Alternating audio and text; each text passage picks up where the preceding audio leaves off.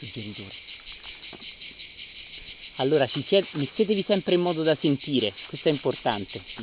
Più andiamo avanti, più sarà importante che senti, eh? Questo ti accorgerai. Si sente male? Eh, forse si possono riavvicinare dove erano prima. Allora, volete provare a venire un po' più avanti di nuovo? Scusate, forse vi conviene. Se si stringono un po' riescono a vedere. Il cerchio si stringe sempre. Ma sì, se si mettono tutti. Parliamo di cicale. Sì, sì, certo, io faccio il possibile, ma non sono un cantante, ecco.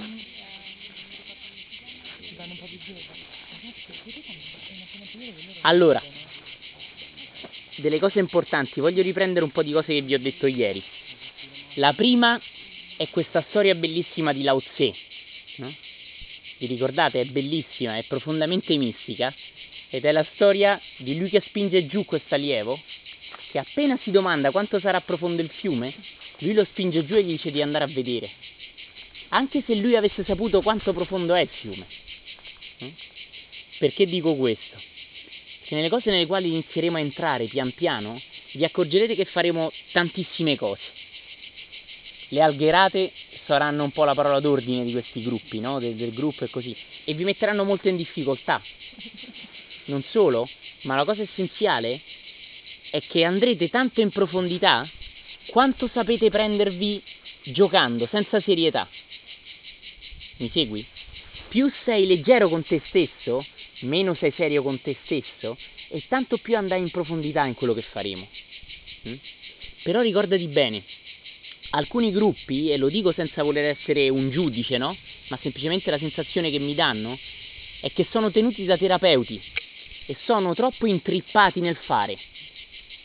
Non hanno sperimentato il silenzio ultimo. Capisci? Non hanno il dono del silenzio, che è la parte più profonda di tutto ciò che noi facciamo.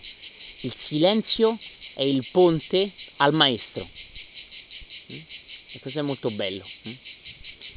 Una cosa che dico sempre, che è parte della meditazione profonda di Padre Mariano e così, no? È la tricotomia dei padri del deserto, che sempre ricordo, e quindi i padri del deserto vedevano l'essere come dei gusci, come una cipolla, no? La parte più esterna è una parte fisica. Noi lavoreremo molto su questo e secondo me spesso nella cosiddetta spiritualità il corpo viene troppo trascurato. Vi sarà capitato di conoscere delle persone religiose o così che hanno quasi avversione verso il corpo, no? verso la fisicità, che è segno di repressione poi. Ed è tremendo questo, no? Oppure che non vanno d'accordo col proprio corpo, per esempio mangiano poco o mangiano troppo, o fanno cose da Rambo, troppo, uno sport violento e cose del genere, no? Sono tutti segnali di un disaccordo con la propria struttura fisica. Mm? Faccio un esempio, non so se avete notato, in primavera, con l'ansia dell'estate, della spiaggia, del costume, dell'essere belli, diventano tutti sportivi. Io lo vedo perché insegno arti marziali, no? Come sapete. Allora in primavera vedi che sono tutti sportivi, tutta gente che va a correre, no? Ma è gente che non ama correre. Capisci? È solo gente che vuole dimagrire. E questo è un segnale di disarmonia col proprio corpo. Perché ci sono persone che vanno a correre e amano correre, vanno in bici e amano andare in bici, vanno a nuotare e amano nuotare, no? E questo è bellissimo. Ma ci sono persone che lo fanno con un senso di lo devo fare per il corpo. Mi segui? E questo è un tipico segno della dissociazione che la nostra società ci, ci trasmette riguardo al nostro corpo. Cioè il corpo come vetrina, il corpo come apparenza, il corpo come segnale. Sono bello, sono simpatico, sono figo, ti piacerò. Mm? Quindi il primo guscio della cipolla è la nostra struttura fisica, e non lo dico io, lo dicono i padri del deserto che erano grandissimi mistici, no? Il secondo guscio viene considerato lo strato emotivo. Mm? Alcuni altri, altri padri, padri del deserto dicevano che era la mente, ma non è importante questo. Lo strato emotivo. E il terzo è la mente, mm? i pensieri, il nostro piano intellettuale. Mm? La mente in genere, anche l'inconscio, il subconscio e tutto questo. E infine il centro, che non è quello che abbiamo, ma è quello che siamo, cioè lo spirito. Ti ricordi ieri ho rimarcato su questo, no? Cioè che noi siamo esseri spirituali che stanno facendo un'esperienza terrena e non viceversa, no? E tanti considerano esseri terreni che a volte hanno delle esperienze spirituali. Questo è molto importante, cerca di seguirmi. E i padri del deserto lo dipingevano spesso con una stella d'oro, no? nel centro. Quindi dei gusci fisico, emotivo, mentale, dei, dei gusci concentrici, e al centro una stella d'oro. E la stella d'oro, mentre noi abbiamo un corpo, abbiamo una mente, abbiamo delle emozioni, noi però siamo spirito. E scusate se ripeto questo, lo dico a ogni gruppo e forse sono un po' ripetitivo e noioso. A messa, quando diciamo la pace sia con te e col tuo spirito, è un grave errore. No? Perché noi non abbiamo uno spirito, noi siamo spirito. I padri del deserto non avrebbero mai detto col tuo spirito. Tuo di chi? Tuo di essere terreno che ha uno spirito? No. Noi siamo spirito. Mm? E anche questa piccola cosa col tuo spirito è un segnale di come noi viviamo lontani da noi stessi, fuori contatto con noi stessi. Mm?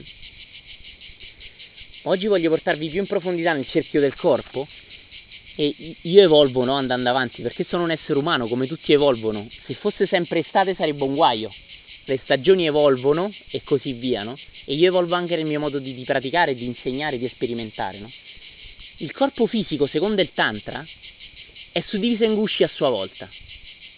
Il Tantra insegna che ci sono sette gusci, non è importante, come sette livelli di aure, è, a me non interessa questo, no? Ma fondamentalmente si dividono in varie parti del corpo. Per favore, aumenta il tuo grado di attenzione, perché quello che andiamo piano piano a fare è sempre più importante che tu lo comprenda.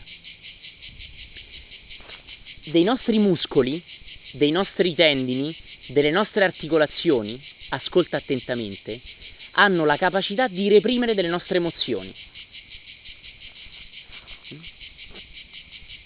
Non sto scherzando, eh, è una cosa molto profonda. Lascia che lo ripeta. Delle nostre fasci muscolari, tendendosi o storcendosi o disallineandosi, possono bloccare delle nostre emozioni.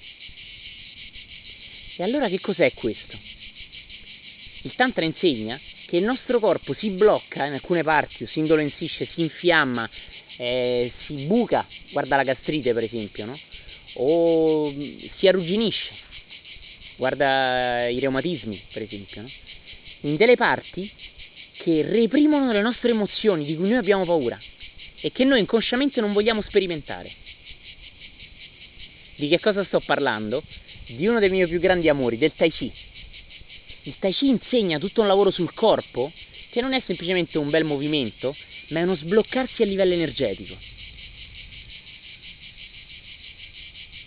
Dei nostri muscoli, dei nostri tendini, delle nostre posture ci bloccano e ci permettono di non sentire più degli stati d'animo che ci infastidiscono o che ci fanno paura, per esempio da bambini, o che ci mettono a disagio, vedi la sessualità per esempio. Allora ecco che tutto il lavoro che noi facciamo sul guscio fisico non è semplicemente, spesso nella meditazione è trascurato secondo me questo aspetto, no? Corpo sì, vabbè, ma poi c'è lo spirito, no? È tutt'uno.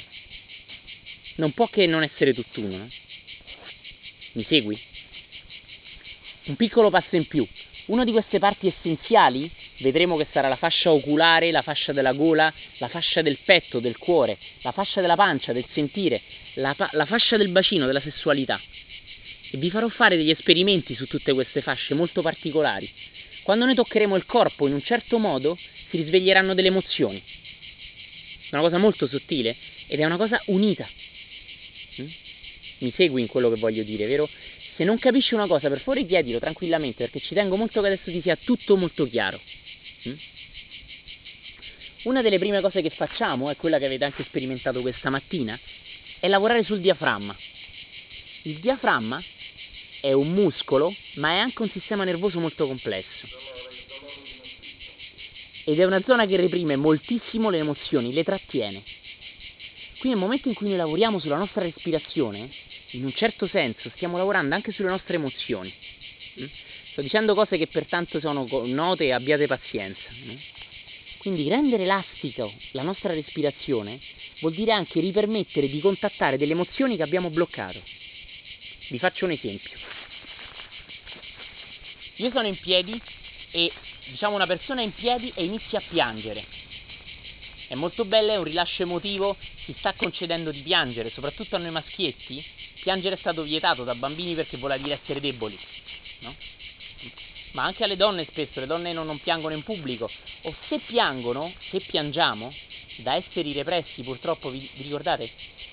Ieri dicevo una cosa che spero sia stata chiara, no? che non sia stata offensiva per nessuno e soprattutto che non vi sia apparsa altisonante, ma è la verità. Il guerriero è un ribelle non ribelle. Non ribelle perché capisce che la società è come deve essere e va bene così. Ribelle perché vede, sperimenta e tocca con mano il danno che la società fa all'individuo, troncandogli le ali e rendendolo incapace di gioire della vita. O dillo come vuoi, di essere spirituale, chiamalo come vuoi. Mi segui? Uno di questi enormi danni è nel nostro diaframma. Mm? Una persona inizia a piangere, inizia a piangere, scendono lacrime, fa dei versi, ma quasi sempre piange da qua in su. Piange col torace, piange con gli occhi, piange con la gola, non piange con la pancia.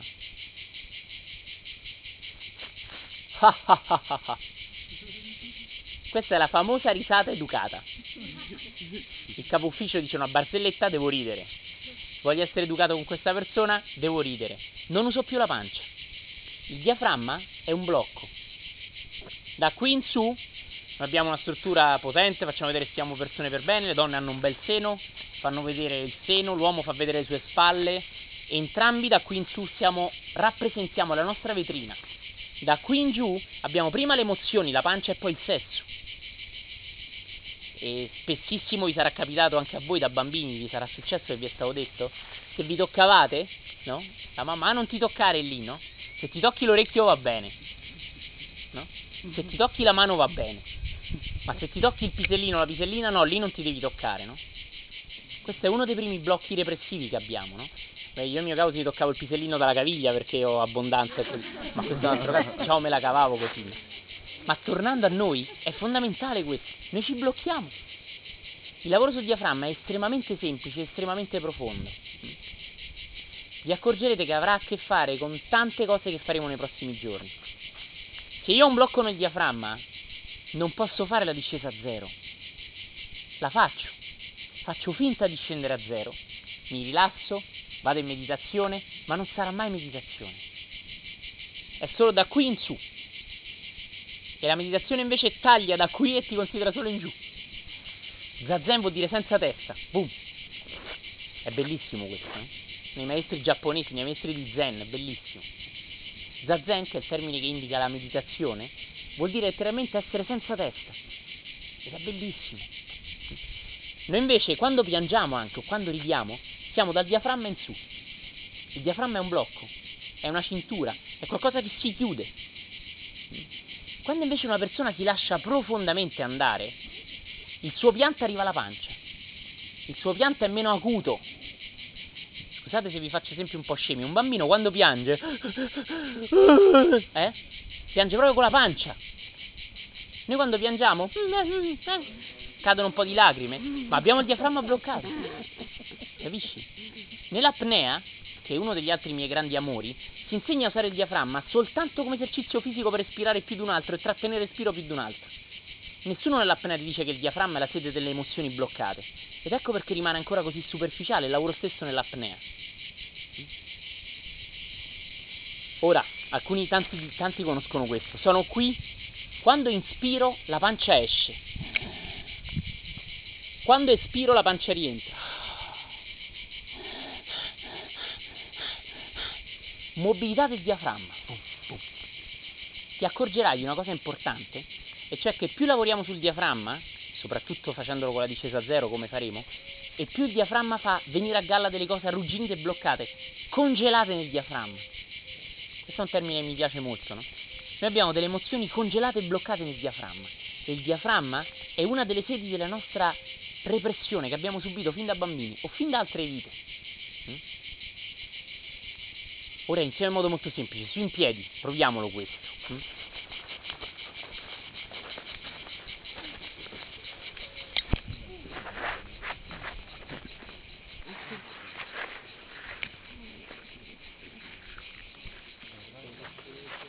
Come ti senti?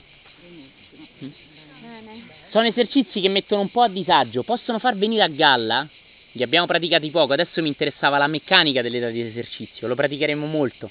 Possono far venire a galla uno stato di benessere, ma anche una sensazione di disagio, di rabbia e tutte cose che sono arrugginite nel diaframma. Ricordi, io ieri ho detto una cosa che in alcuni momenti della settimana potrei risultarti molto antipatico. Mm? Ed è così, accettalo. Bene? In realtà noi non abbiamo mai antipatia per nessuno, abbiamo solo della ruggine che qualcuno ci porta a galla e qualcuno no. Le persone che ce le portano a galla ci sembrano antipatiche. E le persone che non ce le portano a galla ci sono neutre o simpatiche. In realtà i problemi sono sempre nostri. Non c'è mai nessuno che ci crea nessun problema. Però c'è qualcuno che ci tocca delle corde tese dentro di noi e pensiamo che quella persona abbia qualcosa che non va. e invece la persona è libera di essere come vuole. Può essere anche la persona più cretina del mondo, ma perché deve darmi fastidio? Se io sono libero di essere come voglio, perché una persona non è libera di essere un cretino? Il problema non è che lui è un cretino, il problema è che lo sei tu. Quando un cretino ti infastidisce è perché tu sei un cretino. Se tu sei al di sopra, semplicemente una persona non ti infastidisce. Che cosa accade? Che noi abbiamo delle parti bloccate. E le persone che ci toccano quelle parti bloccate ci danno fastidio. Capisci? È una cosa molto sottile. Non sto dicendo che ci devono essere tutti simpatici, eh. Semplicemente alcune persone ci possono essere simpatiche, possiamo aver piacere di stare con loro, altre no, ma no, no non antipatiche. Capite? Magari non ho piacere di stare con una persona, ma non vuol dire che quella persona mi infastidisce. Mi genera rabbia, mi genera fastidio, mi è antipatica. Vuol dire che quella persona mi ha toccato un lato di me che è arrugginito e quasi sempre è roba repressa nel diaframma. Mm? Attenzione, sono cose molto delicate queste. Liberare il diaframma, anche a livello fisico come stiamo facendo, è entrare in uno stato in cui piano piano le persone non ci possono essere antipatiche, perché ognuno è libero di essere com'è. Guardate, sottilmente, quando io sto dicendo lei mi è antipatica, sto dicendo che lei non è libera di essere com'è. Capite cosa voglio dire? E quando io non lascio una persona libera di essere com'è, da qualche parte non lascio una parte di me libera. Quando io lascio completamente me stesso libero, come faccio a non voler lasciare un altro libero di essere pure un cretino? E se io lo lascio libero di essere pure un cretino, come fa a essermi antipatico? Come fa a crearmi dei problemi? Capisci quello che voglio dire? Guarda, è semplicissimo ma terribile. Noi non ci vogliamo svegliare. De Mello lo diceva continuamente. L'uomo non si vuole svegliare. Dorme. Vive dormendo, mangia dormendo, fa figli dormendo, alleva figli dormendo, lavora dormendo, fa qualsiasi cosa dormendo. E non si vuole svegliare. Svegliarsi mette paura. Fa comodo dire quello è antipatico, quello è uno stronzo, quello è un cornuto, quello è un disgraziato. È molto scomodo dire oh, quello mi crea un problema, ho un problema. Quello mi è antipatico, ho un problema difficile. Molto facile dire, oh, quello ha un problema, è un cretino. Capisci? E capisci il lavoro sul corpo della spiritualità che cosa è? Per favore, lascia che lo ripeta ancora una volta perché ci tengo che ti entri bene dentro. Delle nostre fasce muscolari reprimono le nostre emozioni. Queste fasce muscolari, contraendosi, ci fanno avere dei certi atteggiamenti corporei, delle certe posture o dei certi dolori o per esempio delle insensibilità. Un esempio delle nostre insensibilità più diffuse è l'olfatto. L'olfatto noi tendiamo a non sentire gli odori perché spesso l'olfatto, una, ogni persona emana un odore, no? Per esempio l'altro, l'altro anno, ricordate, abbiamo parlato di questo, la paura emana un odore forte. Gli animali sentono, gli animali intendo Riccardone, gli animali con l'olfatto che hanno i cani, i gatti, i cavalli, sentono le emozioni delle persone attraverso l'odore che quella persona emana. La paura puzza. La paura puzza. La santità profuma. Le persone illuminate profumano. E Padre Pio si sa che profumano un certo fiore, no? Si parla di questo. Di Buddha si diceva la stessa cosa. E nell'Islam esiste una tradizione in cui i maestri sufi i più grandi maestri sufi, cioè i più grandi non i più famosi, ma i più profondi, gli illuminati, chiamatelo come volete, profumano. I bambini Anche quando fanno la cacca puzzano sicuramente, ma il loro sudore, le loro emanazioni non sono puzzolenti come quelle di un adulto. Quando noi iniziamo a risvegliare il nostro olfatto, sentiamo anche se una persona vuole fare sesso con noi. Ti faccio un esempio. Conosco un tizio al cinema, incontro degli amici che stanno con una tizia carina e io dentro di me scatta qualcosa, accidenti, una bella tipa questa. Dopo due settimane la rincontro per caso per strada e questa mi invita a prendere un caffè.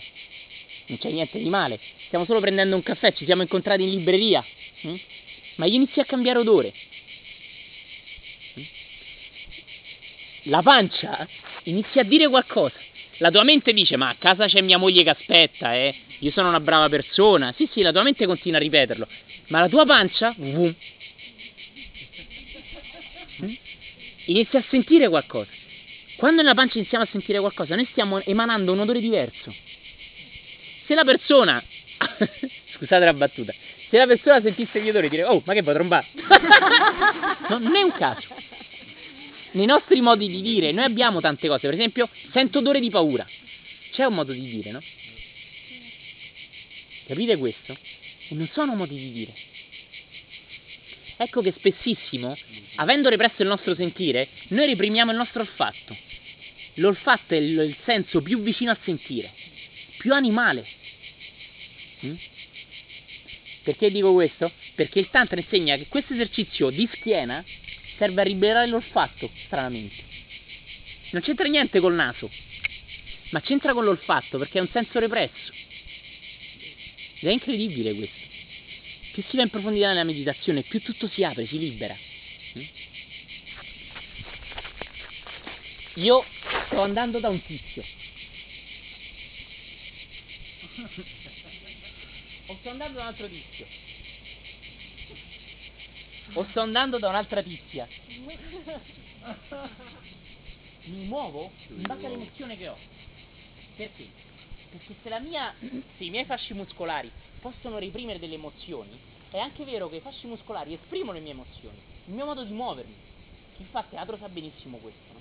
E chi va in giro, quando noi vediamo persone camminare, vediamo quasi sempre persone represse, non felici. Non felici. Si vede dal modo in cui camminano. Ti parlano di Krishnamurti, ti parlano di Demello, ti parlano di Osho, ma si muovono da essere infelici. Capisci? Le spalle, la schiena, pesanti, pesanti, pesanti, pesanti. Capite? Per Roma o nelle città grandi dove voi abitate, non lo so, se fate un giro per le, le strade del centro o in metropolitana per esempio, vedrete la gente muoversi pesantemente. Si muove eh, del tutto in consa- fa codere oggetti, fa guai, sembra un elefante in un negozio di cristalli. Si muove male, sgraziata, pesta i piedi agli altri, dà gomitate senza accorgersene gomitata pum pum accorgendosene è buono, ma senza accorgersene è grave. Quindi ecco che tutto ciò che facciamo, bloccarci, sbloccarci a livello emotivo, ci sblocca anche a livello di movimento. E questa è l'arte marziale interna. Quando un corpo è liberato, è sbloccato, è in grado di trasmettere vera forza. Bam! Che non ha una forza muscolare, che i giovani ce l'hanno e i vecchi no. E la meditazione dice la stessa cosa. Quando un essere è aperto, emana vera forza. Gli animali lo sentono. Gli animali sentono l'energia delle persone. E tu stessa hai avuto periodi in cui emanavi una grande forza e periodi in cui la tua energia era molto bassa, molto piatta. Vestivi gli stessi vestiti, ma un periodo ti stavano benissimo. Avete, avete mai fatto caso a come sono curiose le abbinazioni di colore delle persone? A volte diciamo quel colore mi sbatte, nel senso che quel pullman di quel colore mi prende in pieno. Nel senso, un colore mi sbatte, mi sta bene in viso. Magari un periodo mi sta bene, un periodo no, eppure il viso è sempre lo stesso. Eppure il viso è sempre lo stesso. Ma a livello energetico non sono sempre lo stesso. Io emano qualcosa di diverso. E allora ecco che un periodo mi sta bene un colore addosso, e ecco periodo quello stesso colore non mi sta più bene addosso, eppure io sono sempre la stessa persona. Oppure voi sentite a disagio con un vestito o a vostro agio con un vestito. Non sono sciocchezze. Mm? Tutto questo ci introduce ai passi che faremo. Noi ci esprimiamo attraverso i vestiti, gli occhiali, la nostra macchina, il nostro modo di muoverci, ma noi ci esprimiamo soprattutto attraverso i nostri occhi, la finestra dell'anima. E vedremo gli esercizi del Tantra sugli occhi. Una cosa molto interessante. Si toglie l'occhio di vetro, vabbè, lasciamo perdere. Una, co- una cosa molto interessante questa. È una storiella, la barzelletta. C'è marito e moglie stanno dormendo a letto, no? Stanno dormendo a letto. E sono lì. E la moglie sogna di stare con quel tizio che ha conosciuto al lavoro. Sta lì. E il marito sta a fianco, stanno dormendo insieme, no? La moglie sta là che sogna di stare con quel bel Richard Gere che ha conosciuto al lavoro, no? Il cugino di Richard Gere italiano, sta là, ah sì, eh. E improvvisamente nel sogno la moglie vede arrivare il marito. e la moglie si sveglia soprassalto dicendo, cielo mio marito! Il marito si sveglia soprassalto e si chiude nell'armadio.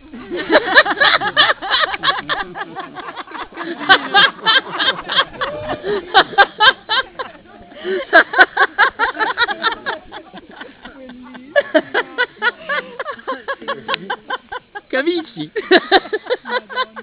È così. Que- cioè, suo marito e moglie stanno a letto insieme. Ma l'uno salta su mio marito, lei oddio l'armadio! In un momento in cui non si pensa... Erano entrambi abituati a tradire, no? Erano entrambi su queste energie. Noi dormiamo addormentati, noi viviamo addormentati. Il marito si è entrato nell'armadio dopo un quarto d'ora ha detto, oh, ma che sto a fare? È mia moglie, eh? Ma dopo che si è chiuso pure a chiave, si è pure zittito, magari coperto dai vestiti, no? Mo arriva il marito, oh, ma so io il marito. Porca miseria. Capisci cosa voglio dire? Lavorare su queste cose, sbloccare tutto, risvegliare, non deve mai perdere la qualità del gioco. Mai. Tutto quello che noi facciamo e faremo e oggi inizieremo a fare così, non deve mai perdere la qualità del gioco. Perché quando perdi la qualità del gioco, perdi la qualità di essere trasformato. Non puoi più essere trasformato. Sei serio, ne fai un investimento mentale. Capisci? Ti stai chiudendo nell'armadio. E quella è tua moglie. Bene. Di nuovo, scusatevi tortura ancora un po'. Giù distesi, riprendiamo l'esercizio della pancia.